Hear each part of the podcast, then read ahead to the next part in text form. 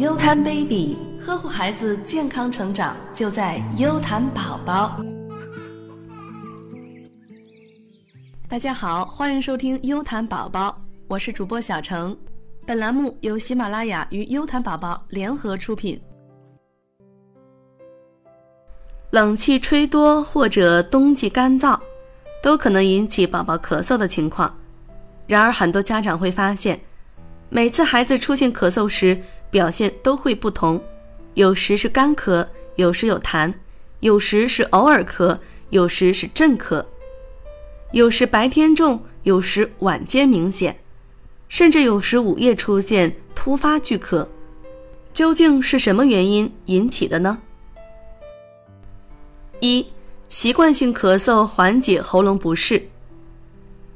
妈妈带着七岁的女儿来到医院，主要是因为两周的孩子的咳嗽总不见好。治疗咳嗽的药物吃了不少，可效果却不明显。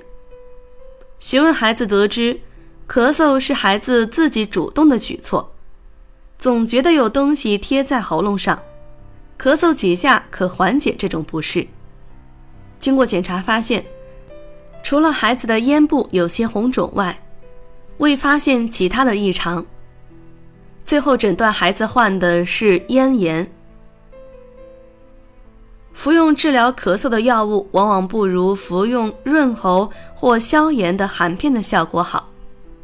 有时虽然这种咽炎引起的咳嗽不伴有其他症状，但持续时间较长，因此坚持治疗相当重要。咽炎是一种常见的上呼吸道感染，大多是由病毒感染导致的。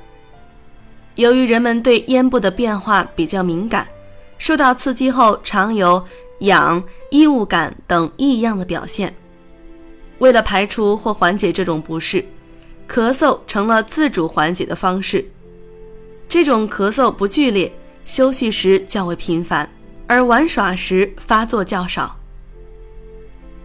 二，化脓性扁桃体炎。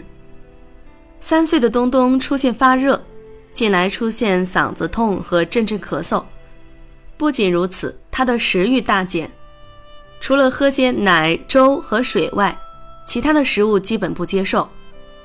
由于食欲大减，急坏了父母，特意来请教医生，寻求解决的办法。